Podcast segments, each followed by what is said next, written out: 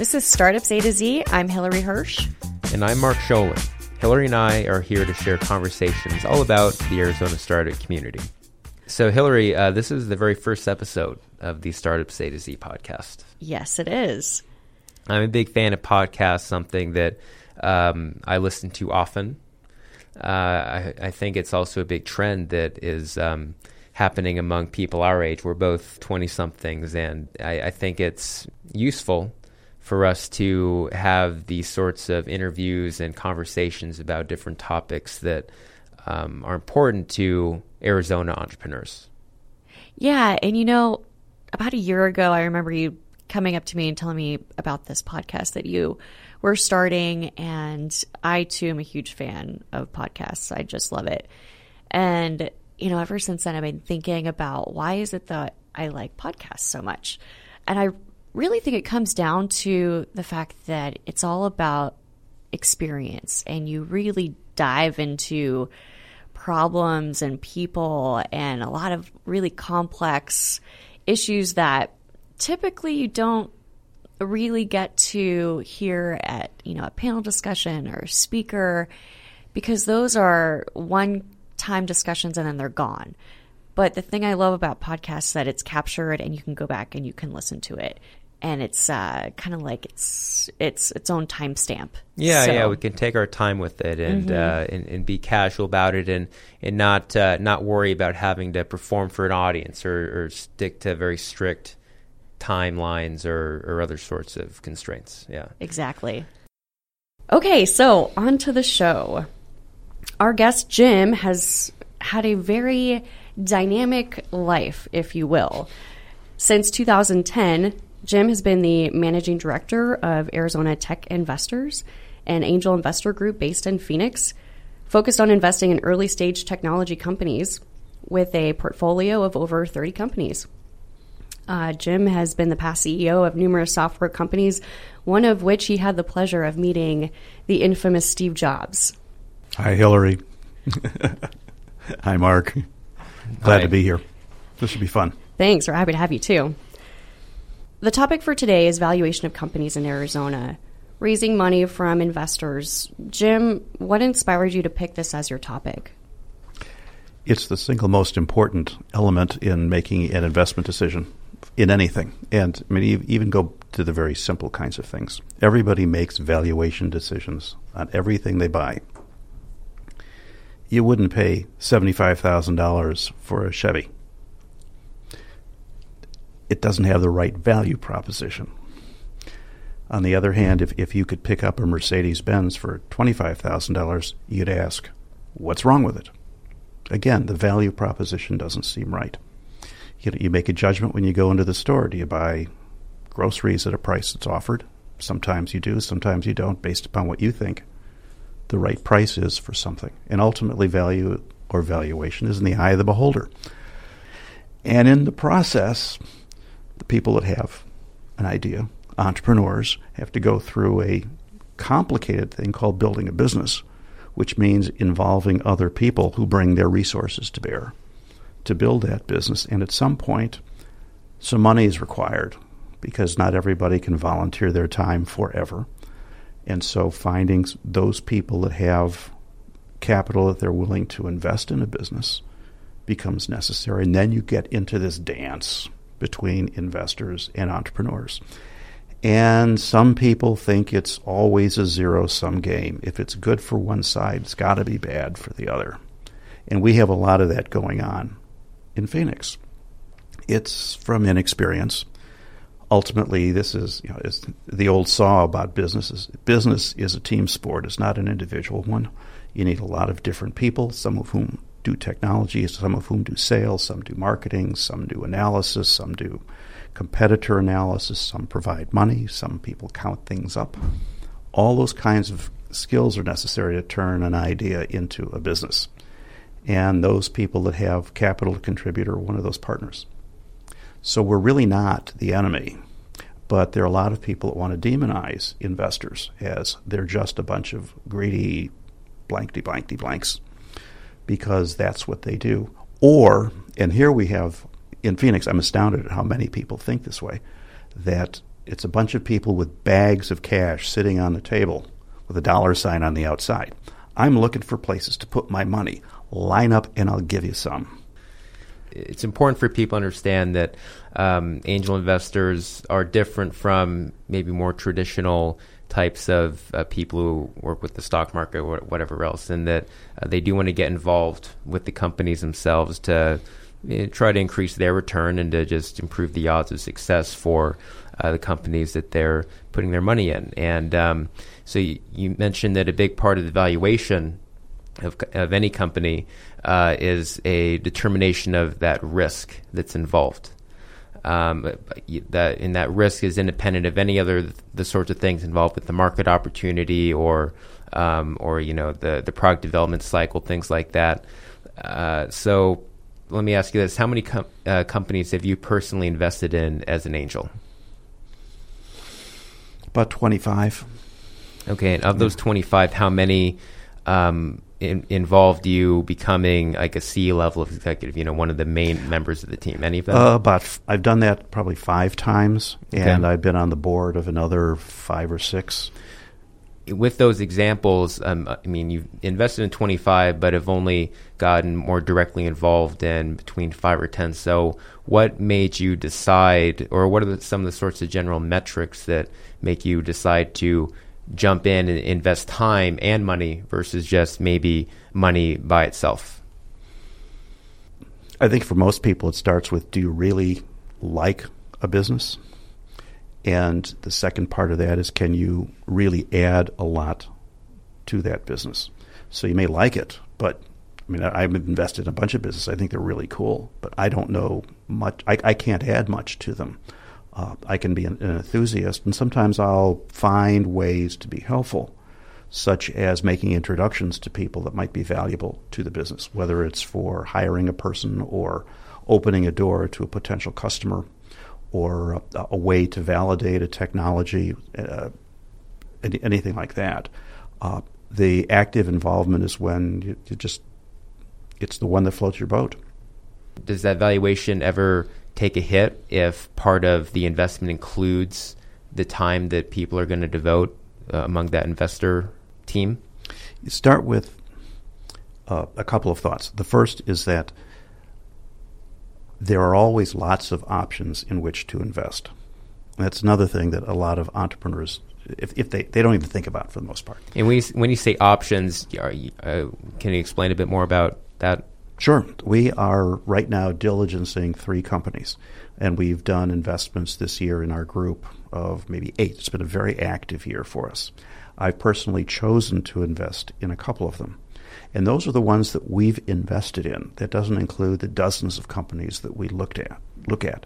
So we have lots of places to consider putting our money. So it's in a sense like being a teenager and starting to date. You know, there are lots of other people around if the first person you ask on a date doesn't want to go out with you. So there's it's always there are choices. And, that arise out of Arizona. These aren't yes. people coming from outside the state. These are born out of out of the community yeah, here. Absolutely. Uh, the ones that we're diligencing right now, they're all Arizona bred companies. So there are choices to be made. That means you have to figure out if you have a limited amount of money or a limited amount of time, where do you deploy it? Because if you put it, you know, are these companies are startups, so you can't like you know, if you invest in Apple stock, you can put your money into Apple now, and you can get it back now. That's liquidity. That's the markets. You put your money into a startup, and you hope to get your money back sometime in the next three to five years. So you can't undo your investment, which means that the money there's an opportunity cost of choosing A over B. So you want to be careful about it. And that's when the comparisons start to happen if I look at an interesting business, but I don't think that I can make the kind of return that I want to have, and I turn five degrees and I can see another company that I can I like a lot and I can I think get that return. It says why would I choose A when B looks better? That's the first thing. The second on time is it's a different dynamic, but ultimately is the same. I mean, we all are living, you know, using up our time on Earth So every moment becomes more and more valuable because it's scarcer and scarcer. So we do diligence on those things that we think are worth doing diligence on. Spend the time if you think the economic returns are there and you can figure that out in a reasonable period of time.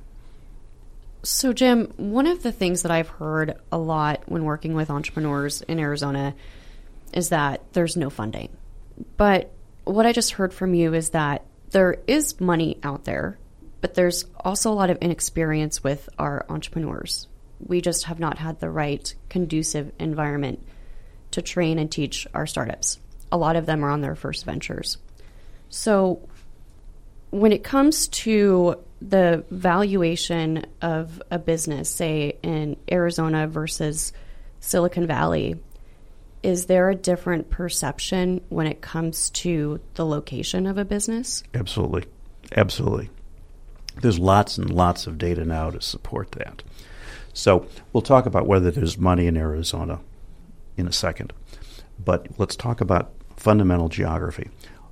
The difference between Silicon Valley and every other place is the density of both entrepreneurs and investors. There are lots of both. What happens is the velocity of information is at light speed there. There's a conversation between an entrepreneur and an investor. The result of that is spread around in almost perfect virality instantaneously. You go to a coffee shop and everyone's going to hear about your experience. Here we don't have that. It's hit or miss as to whether people get that learning.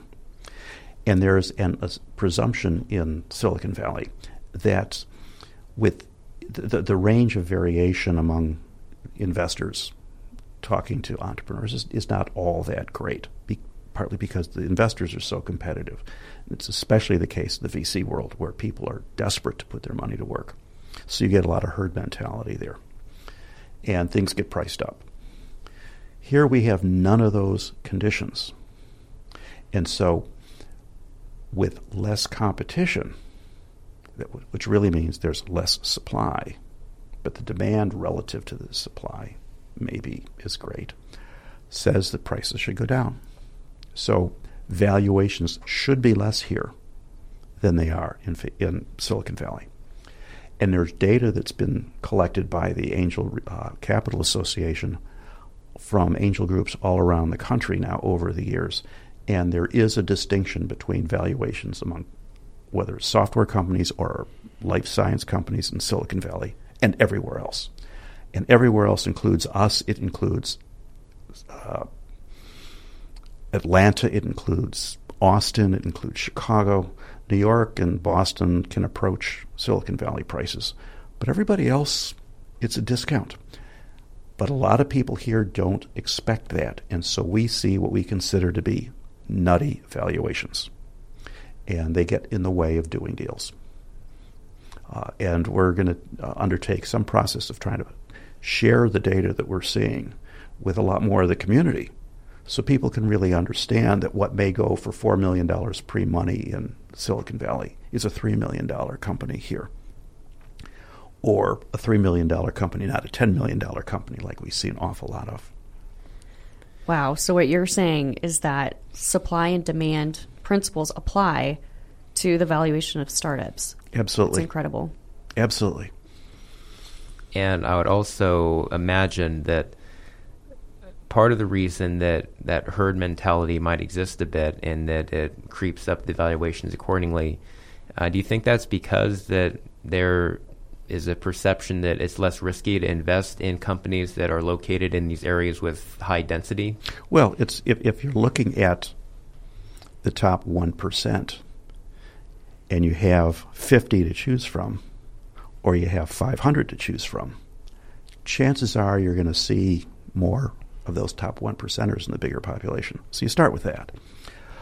The the, dri- the real drive for valuations in, in, Silicon Valley is is VC based, and that's you know, that's where in, you know, VC funds are managing money for their limited partners who are looking for returns. So they're very competitive because if they don't get the kind of returns they're looking for, they're not going to be able to raise another fund and pay themselves the millions of dollars that 35 year old VCs can be paid. So there's a scurrying around. So any deal that starts to look good, they don't want to miss out on. And so you get this kind of frenzy that happens, and we're seeing it right now, you know, with the unicorns in, in Silicon Valley.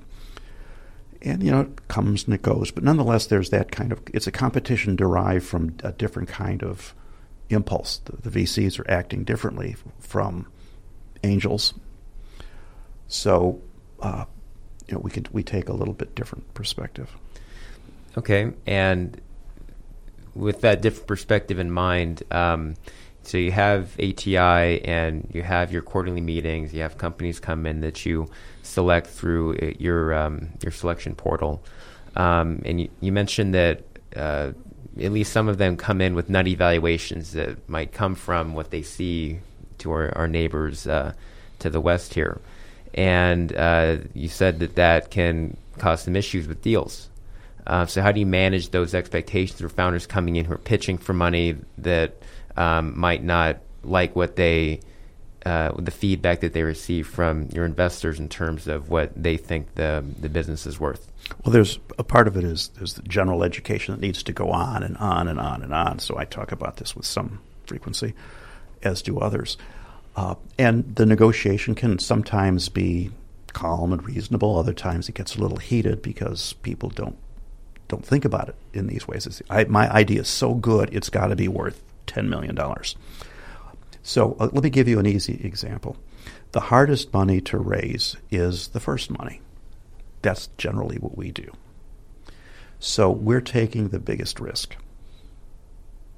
So let's say a company, let's say we invest in a company at a $10 million valuation.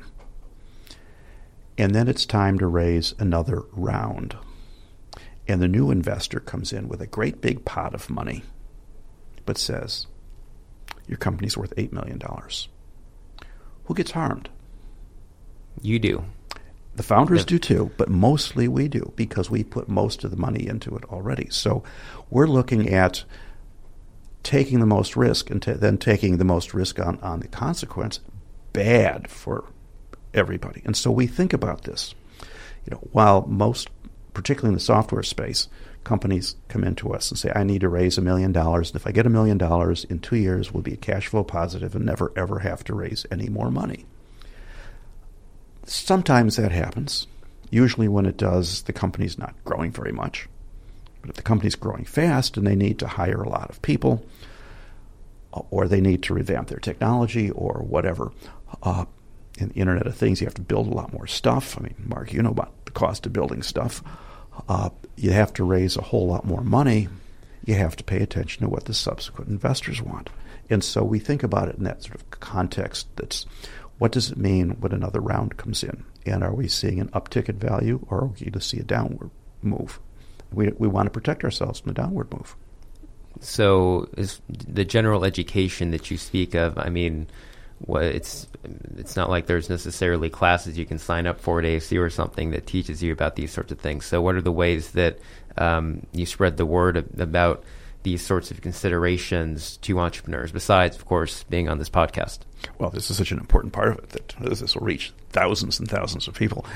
But beyond that, we actually do put on courses. We've done it now three times. There's a, the, the Ewing Marion Kauffman Foundation uh, is in uh, Kansas City. It was started by a guy that started Marion Labs 50 years ago, and he created this foundation to focus on entrepreneurship. It's been around for a while, and they actually commissioned the writing of a bunch of workshops, one of which is on valuing early stage companies. And we've brought a professor, the person who wrote it and gives these things all around the world, we brought him into town three times and made it available to our members and to entrepreneurs.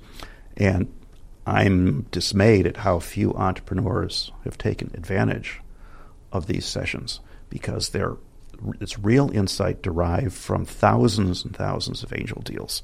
The guy that leads it has invested himself, I think, he's said 80 companies, so he's a very experienced guy. And this is really to talk about how people think about things so we can get to the right kind of place. Because at the end of the day, you have to remember that having, from an entrepreneur's perspective, getting the money is worth a lot more than a higher valuation that doesn't get you the money. Yeah, because ultimately, valuation doesn't really mean anything in terms of, uh, being an indicator of success or failure for business. That's revenue. You Yep. got to make money Yep. from customers. And still, a lot of education has to come from the time when you're sitting across from Mm-hmm. the table of the founding team and explaining why you have set the terms that you have. So, uh, give us some insight into the way that those conversations happen. And I mean, how do you diffuse some of that tension that might result? We're talking about uh, the discussions that we have when somebody says their company is worth $10 million and we think it's worth four. So if it, there's that big a variation, we try to get to that early on because there, there will always be a, a, a fine negotiation. So if the founders said they think their company's worth five and we said four, that's e- it's a relatively easy negotiation. It may not be end up at four and a half, but uh, nonetheless, you're within the ballpark of things. So you're really talking about seeing the world pretty much the same way. In part, that means the entrepreneurs understand how we're thinking. So when it's wildly different, we have to talk about sometimes why we look for the returns that we do. So entrepreneurs understand that. And sometimes that's a shock because you know, we're looking for returns between 50 and 80% per annum when we make an investment. And that's a shocker when people think they can get a mortgage for you know, 4%. Why are we looking for you know, 20 times that? And the answer is actually very simple. We, I, I will be at a board meeting in the next couple of weeks where we will decide to shut the business down. Everybody will lose just about 100% of the money they put into it. These are hundreds of thousands of dollars. Some businesses, even after you do all your analysis and you have a very good management team, fail. That's the nature of things. And you can't tell which ones in your portfolio are going to fail. So you have to assume that you're going to get your returns from one or two out of your portfolio. And in order to get your the average return, which is you're looking for, is about between 25 and 30 percent, you need to have a high return in each deal in order to have those few that succeed give you the return. Sorry to be kind of belaboring it, but it's really important because what ends up here is that if we make that kind of return, the entrepreneurs are going to make enormously more. But sometimes you have to walk through that process with them, and sometimes we I've been in meetings where entrepreneurs are think that we're immoral for the kinds of returns we're looking for. They think that for uh, their opportunities, we should be happy with 5% a year. Those conversations typically go nowhere. There are others where it's a discussion about the greed of the entrepreneur. Those can be sometimes amusing. And there are others where it's like, okay, let's get down to cases and what, you know, where are the weak points of your projections and how do we deal with those? And, and we come to terms.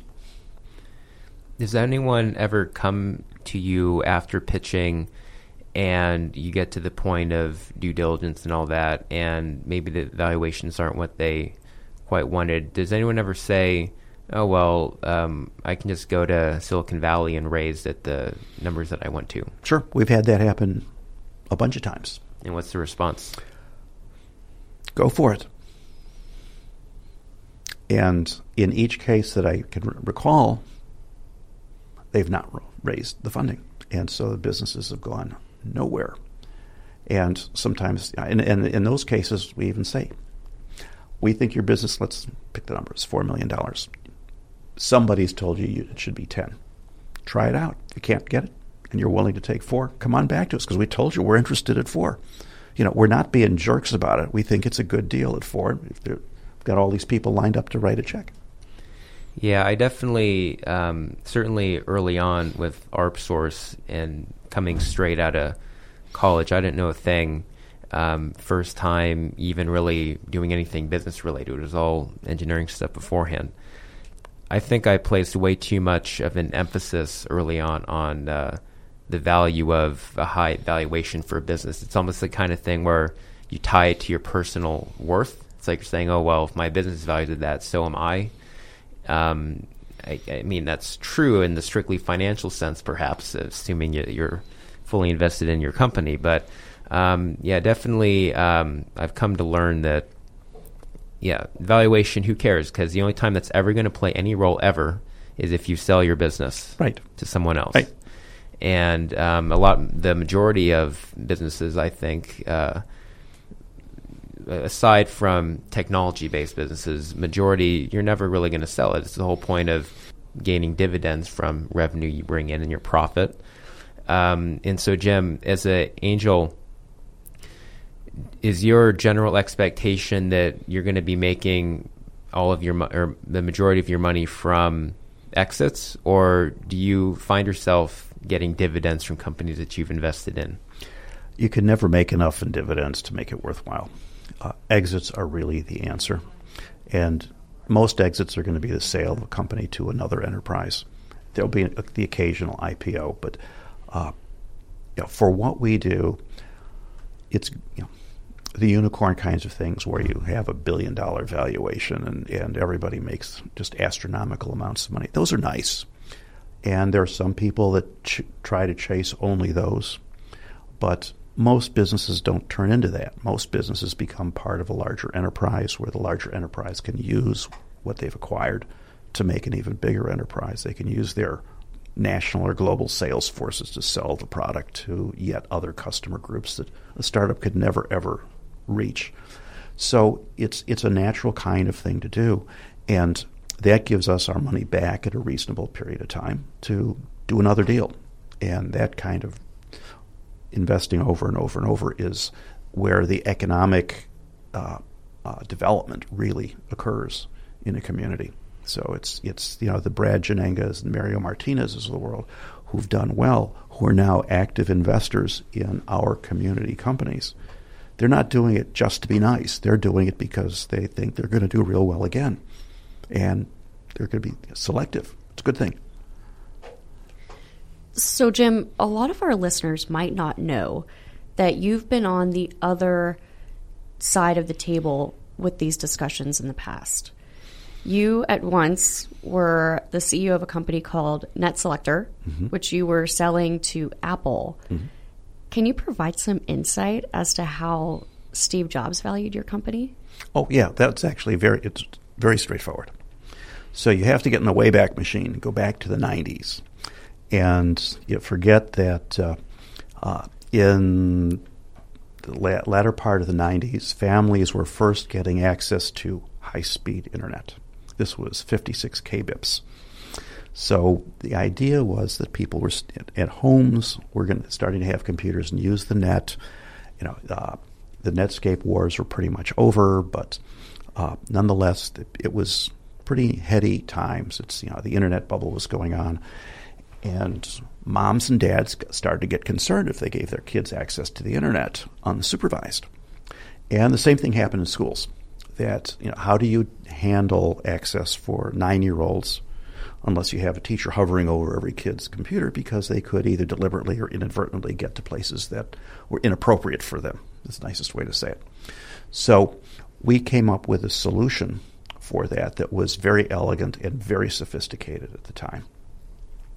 And I got to the company, actually, it started already, and it was selling software a, on a CD in a box at retail stores. I mean, people forget about that too, but I quickly decided that we needed to move to a then sophisticated technology called client server, and uh, putting the, the, the CDs, uh, we ended up bundling with the very first iBooks, those clamshell thingies with the colors and all that that was starting to come out in 97, 98.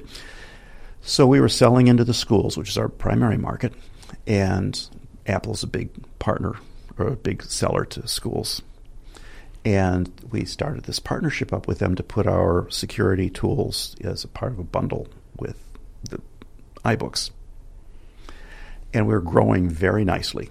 Uh, and we were at that point angel, entirely angel backed. So uh, I figured it was time to ask Apple for a strategic investment of a million dollars so we could grow a little faster. So I called the guy that we deal with, who's still one. He's one of the top executives at, at Apple today, still, and said I want to come out and talk about a strategic investment. Sure. So I went out to Cupertino to talk to him about this, and we had this nice conversation that was taking a long time. I couldn't understand why he was dragging this out. And then he looks at his watch. Says, oh, it's 11 o'clock. Let's go. Where are we going? We're going to see Steve. So we go over to the other building, go up to the boardroom on the top floor of the, this beautiful building. And the CFO was there, and about six or seven minutes later, Jobs walks in in a black t shirt and black shorts and flip flops and less hair than I have, which is not hmm. very much. Sits down, starts talking, and very quickly he got to the point and said, I want to buy your company. I'm going to offer you this much. And so I looked at the CFO and said, That's a nice starting point. And Jobs says, No, this is not a starting point. This is how much I'm prepared to offer you. Why's that, Steve? Well, we're going to do what you do. It's going to take us a year, year and a half to develop what you have. I know it'll cost me so much in both lost opportunity and development time to do this. And so I'm offering you a little bit less than that. So I can get you and get going. And it was a actually a very good number. Not as much as I thought we could build this business to into selling it on our own globally, but a very good price. And so I made some other reference to things, and he said, Do you really want to have us as a competitor? So I said, Well, I need to talk to my board. So, in about a six second conversation with my board, we took the deal because it was, he was making a very simple make versus buy decision. That's what happens in a lot of software, particularly software, but lots and lots of technology sales to bigger companies even Procter and Gamble does that now. They look, you know, they see that people can come up with ideas, get them going. What they can't do is market them worldwide. These big companies have these great marketing engines, so it's it's a smart thing to do. And so I think our situation was a classic one, uh, and one that I, I, I encourage a lot of entrepreneurs to seriously think about. That you don't want to pass beyond a great opportunity if it's there. Now, you know, if they would offer a rock bottom price, that would have been different. Well, it's a great story. First of all, I wasn't really aware of it beforehand. Um, what it makes me think of a little bit as you're describing it is um, you're offered a price, really no room for budging. Would you feel any regret at taking it, or do you? Do, you, know, you said it was a six-second conversation with the board. Was everyone uh, totally in favor of it, or was there any sort of internal discussion about uh, whether it was worth trying to go it alone still or not? Well, uh, the six second conversation happened after I'd done my preparation for the board on this, and I, on the plane ride back from Cupertino to Minneapolis, where the company was, uh, I thought about you know what the pro- what the opportunities were, what the probabilities to execute were, what it would cost us to execute, and what would it mean to have a competitor of the nature of Apple. And the conclusion was that yes, I thought we could make a bigger, significantly bigger business if we had a playing field that didn't have them in it. But an 800 pound gorilla like that tilted the playing field. So the right analysis was, as they said in Star Wars, let the Wookiee win. For you personally, what motivates you with all the different investments you make and all the businesses that you found or are recruited to be part of? Like for me, I'm certainly passionate about water issues, and that's what ArpSource is all about: is uh, trying to have, uh, create innovation within the water industry. Um, but at the same time, I, I def, you know, you made the point earlier that uh, we we only have so much time that we can devote to things, so much energy, and that um, that time investment should net you some amount of money and learning and relationships and things like that.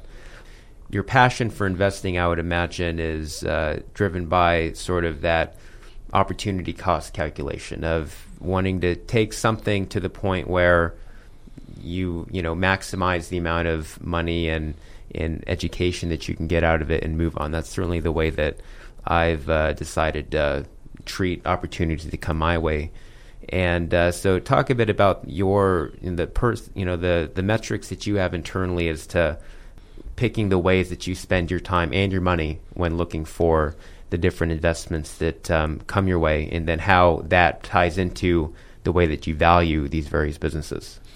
I've had the good fortune of, of being the leader, CEO of a lot of organizations, including some nonprofits as well as for profit businesses, some big ones, some little ones.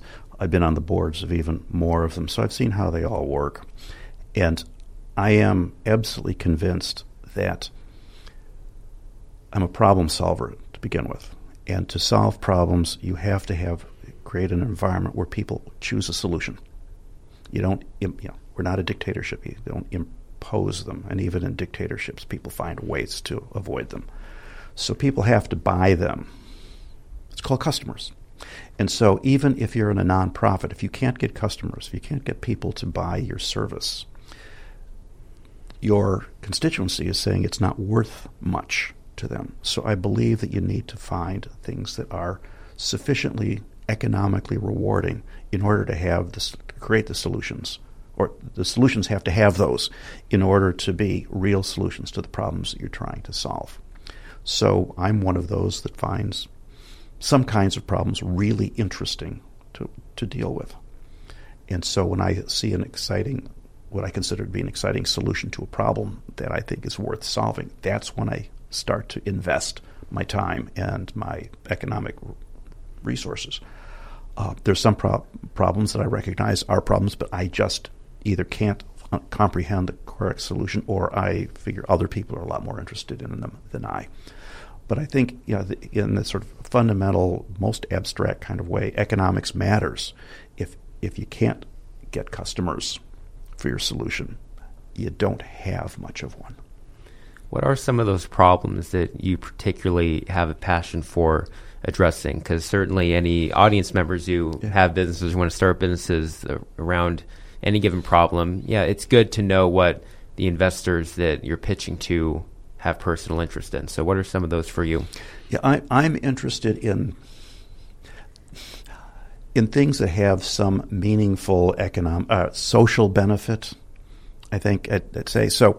I look at things where we have huge waste, and if we can solve waste problems so that things are made significantly more efficient, not on a trivial scale, but on a large one, that's important. But you know, I, I, ameliorate the large because you know you can get into things like solar power and alternative energy and all that, and there's no way you can do those kinds of things you know, with small checks. Uh, but there are plenty of businesses around. I mean, look at Amazon as a good example. It has radically changed, made much more efficient the distribution of all kinds of goods. Uh, I think you know, just internet publishing has done the same thing for that, but very disruptive. So those kinds of businesses excite me. I think the opportunities now to do provide health care in a much more efficient way, in ways that somebody who's not a doc can understand, devices and the use of uh, uh, IT uh, to improve people's lives. Those those kinds of things really turn me on. You know, to to give you a, a better experience going to the movies doesn't do anything for me. Um, then let's go back to uh, is there money in Arizona, which yeah. uh, Hillary yes. raised earlier on. I've gone on record in a bunch of places to say that is the wrong issue. It's the complaint of people who aren't getting funded. We've now invested in 40 companies, 35 of which are in Arizona. Most of our investments are in Arizona. Uh, our counterparts in Tucson are at least as active as we are. That's the Desert Angels. That's the Desert Angels. And we, we collaborate together a lot. So we're investing a lot in Arizona. We've done a couple of deals with the one VC fund that's here, Grayhawk. So we've put together some deals that are pretty good sized. It's not that there's no money here, it's that we're picky. We're picky because we, we're looking for a certain kind of return. We're interested in certain kinds of investments, and angels are people who make individual decisions. So I mentioned, gave a response to Mark's question of the things that I'm interested in. We have members that are interested in other things, and so we try to balance that. The message really is we're looking for great companies. Companies that can scale to be global in nature, whether it's the entrepreneurs that deliver a global business or not. They can become global businesses in the hands of somebody. We're not interested in the best idea to find co-eds at bars on Mill Avenue. We see a lot of that sort of thing. It's very small beer for very few people. And when we say no to that, people get offended. So what we're what we have, if anything, and this has been the issue I think for us all along, is finding the best investments and not just the you know the best of a poor lot. You know, if if if you've got a a bag full of apples and they're all rotten, but one's less rotten than the rest, that's the best, but it's still not any good. We're looking for great. And there are some people that don't want to have to work at being great. They want to be kind of good. And those we turn down. And I mean, the numbers actually work this way. So I probably today touch 400 companies a year. We formally get applications from maybe a quarter of those, 100 of them. We'll invest in five or six. So that means even those of the 100 that apply, where we'll look sometimes very, very deeply at some, 95 are going to walk away unhappy. And if you've got 95 people who are turned down, they're not going to blame themselves. They're going to blame me. So there's no money here. There's no money for them. And so then the question becomes what do we do about that? Which is the right follow on. And I, as Mark knows, I give feedback to everybody that applies to us, no matter what, how far along they get in our, our, our scrutiny. Some people accept it with good grace, and other people want to argue. Uh, sometimes we invite people to come back because the issues that are addressed are those of coming to the market too early. So we, we try to be helpful, but recognize that if the hundred of the hundred companies that apply to us, probably half of them are not going to exist in three years. And uh, we're actually going to, I've got, I'm trying to get a, a, person to do some analysis on the companies that we've looked at over the last four or five years to identify those that are still in existence versus those that are not, as well as to determine, you know, who's gotten funded that we've looked at when we've not funded them, because there, you know, if there's something to learn, if, you know, we we can always be better at what we do too. So I want to make sure that we know what's going on so we can be the best investors in the valley. And for some context, so I actually did pitch to you and your group a few years ago. Went got went through the whole selection process. It's a it's a nice simple one, you know. Just submit a business plan and get some feedback. And um, among your the selection committee, which is what eight people that get together and review all the different applications. And um, yeah, ArpSource is certainly one of those examples of uh, companies that uh, you know we got to that due diligence stage. But what I wanted to get some thoughts on is so for my experience after the pitch, and by the way, I know now that we're still too, still too early stage for us to really um, reasonably expect any any real traction in, in trying to raise equity capital at the time. But um, apparently, uh, after I pitched, there was a lot of interest among the uh, investors in the group to do some follow up, some due diligence. But that's where things kind of fell off for me. It, it, was never that we got a hard no or anything. It was just that uh, people expressed interest, like a dozen apparently, um, but that there was just no real follow up. So, I mean, what should any entrepreneur take away from that sort of experience when um, when they try to pitch for funding and they get interest, but that none that really follows through. So th- there, uh, in, in, the interval since you, you, did pitch to us, we've tightened up our process a whole bunch because we are individuals making individual decisions, and if somebody's you know, interested, yeah, the the pitch at an our events is like a first date. You get excited. Oh, this is a nice person. I want to get to know that person more. And if the pitcher is good, yeah, the juices get flowing. You get excited, sure. You get excited. Yeah. So then it's we start into diligence, which is essentially to let cooler heads prevail. So you're not just kind of excited by the, the, the moment. You know, it's it's they say that Hitler was a mesmerizing speaker, that he could whip up these crowds of two and three hundred thousand people to these furious emotional states. And they'd never, the next day, none of them would remember what said, but it was that emotional thing. And some of that goes on even, you know, not to that extent, but, you know, that goes on with good pitching at our events. So we want to create a, a situation where somebody says, oh, I want to invest with my head as well as my heart. And so uh, that's what our deeper dives are and all that. But you do come to the fact that it is individuals, and some people can be excited one time and then lose interest quickly or go out of town.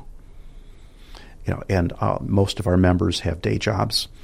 A lot of them are in the technology space, so it's I have to be in China for the next month. Well, time, you know, you, you, time passes. So we we we we have procedures now to tighten it up. So if it if it starts to fall apart, we have a quicker no. Uh, you know, and it's it's you, you, try to manage it. If you if you think somebody's seriously interested, you don't want to c- cut it off because even a few dollars is valuable to an entrepreneur. But yeah, sometimes that does happen. Well, I'm glad to hear that um, that process is being tightened up, and I'm sure it continues to get refined over time. Because uh, certainly from uh, the founder's perspective, um, I don't mind hearing no ever. Um, it's it's the issue comes when things drag out and there's just uncertainty. Sure, because you can't plan around that. We actually have done a fair amount of, of revision on things. It, it, our target's six weeks from meeting to close, and sometimes they don't exactly make it, but that's because of the exigencies of some things happening. You know, some people are out of town that need to make have conversations or whatever, or the lawyers take a little longer time to do the documents. But yeah, it, it's this is this is one where delay is fatal.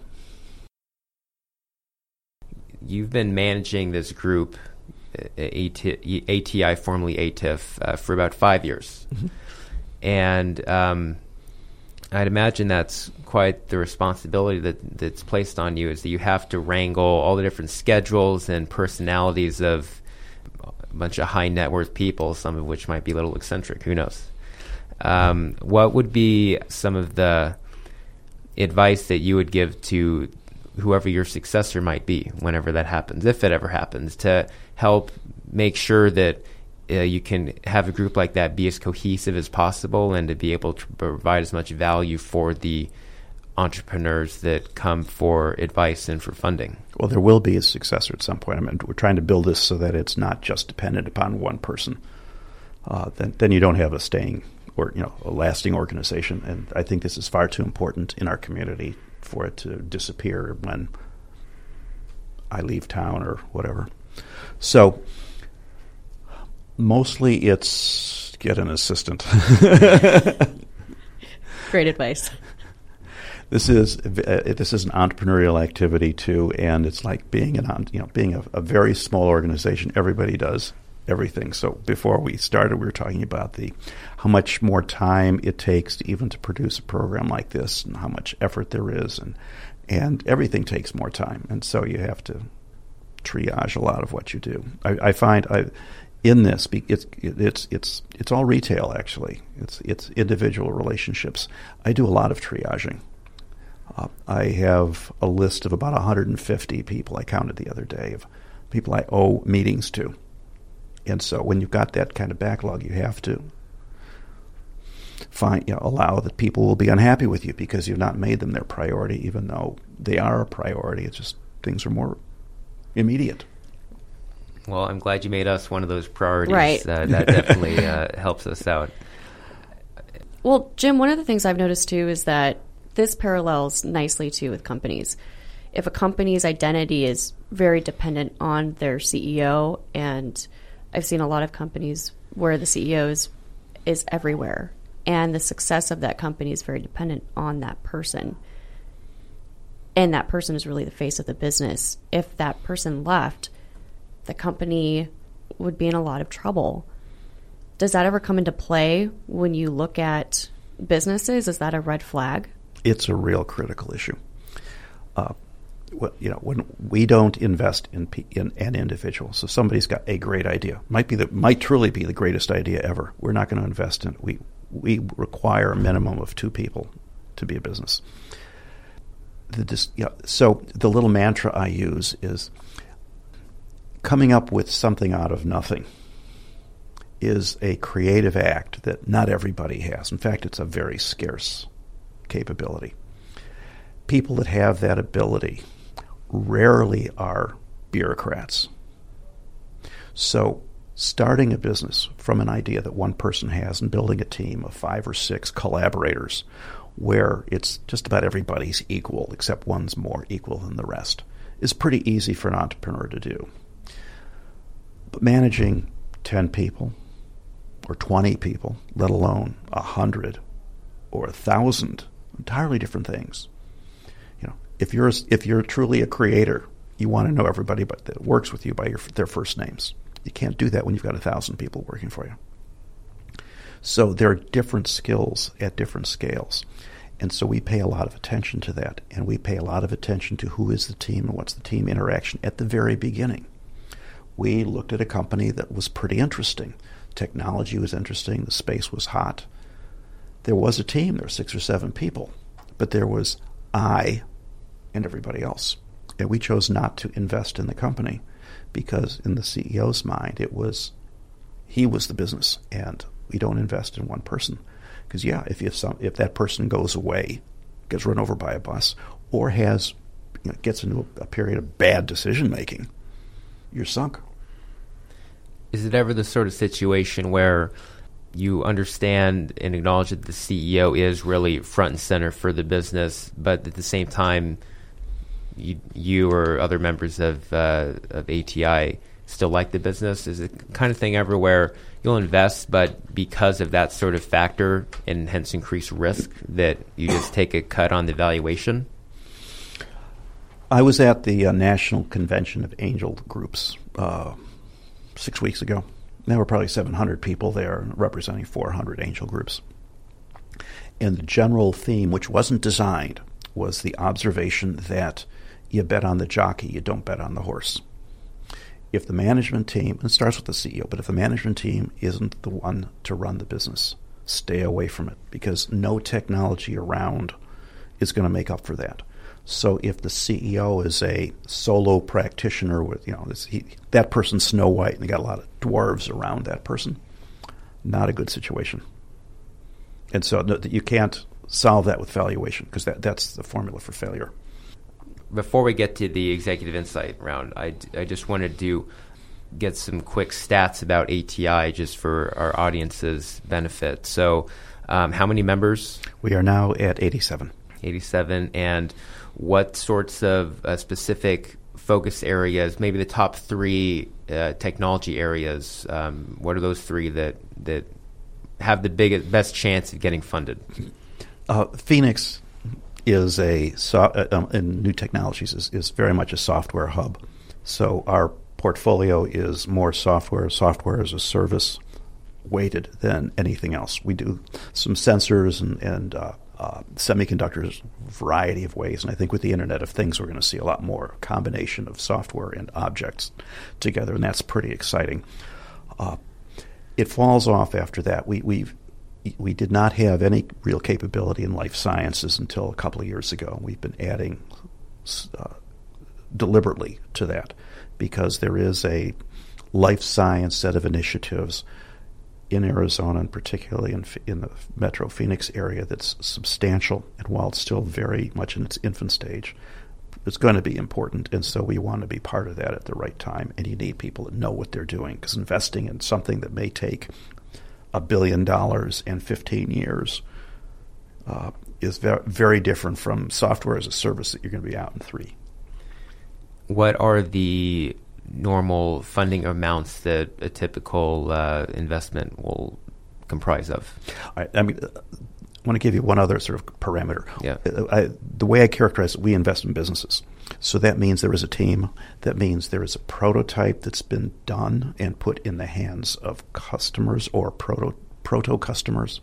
You know, if, if it's something complicated like your business, Mark, it was one customer. Before the customer, you know, it was too early for us. Uh, if it's a consumer product, a SaaS opportunity, it's got to be probably at least a thousand people that are using it. Uh, and we need to be able to talk to the potential customers. We're looking for that validation that there is a need and the solution is not just theoretically good enough, but people are saying, you know, maybe with some tweaking, yeah, I'm, I'm a likely buyer. So with that, if you divide up what uh, the sort of uses of funds are, I'd say it's typically two thirds or three quarters for marketing and sales, and a quarter or a third for continued product improvement. So the basics of the product are done.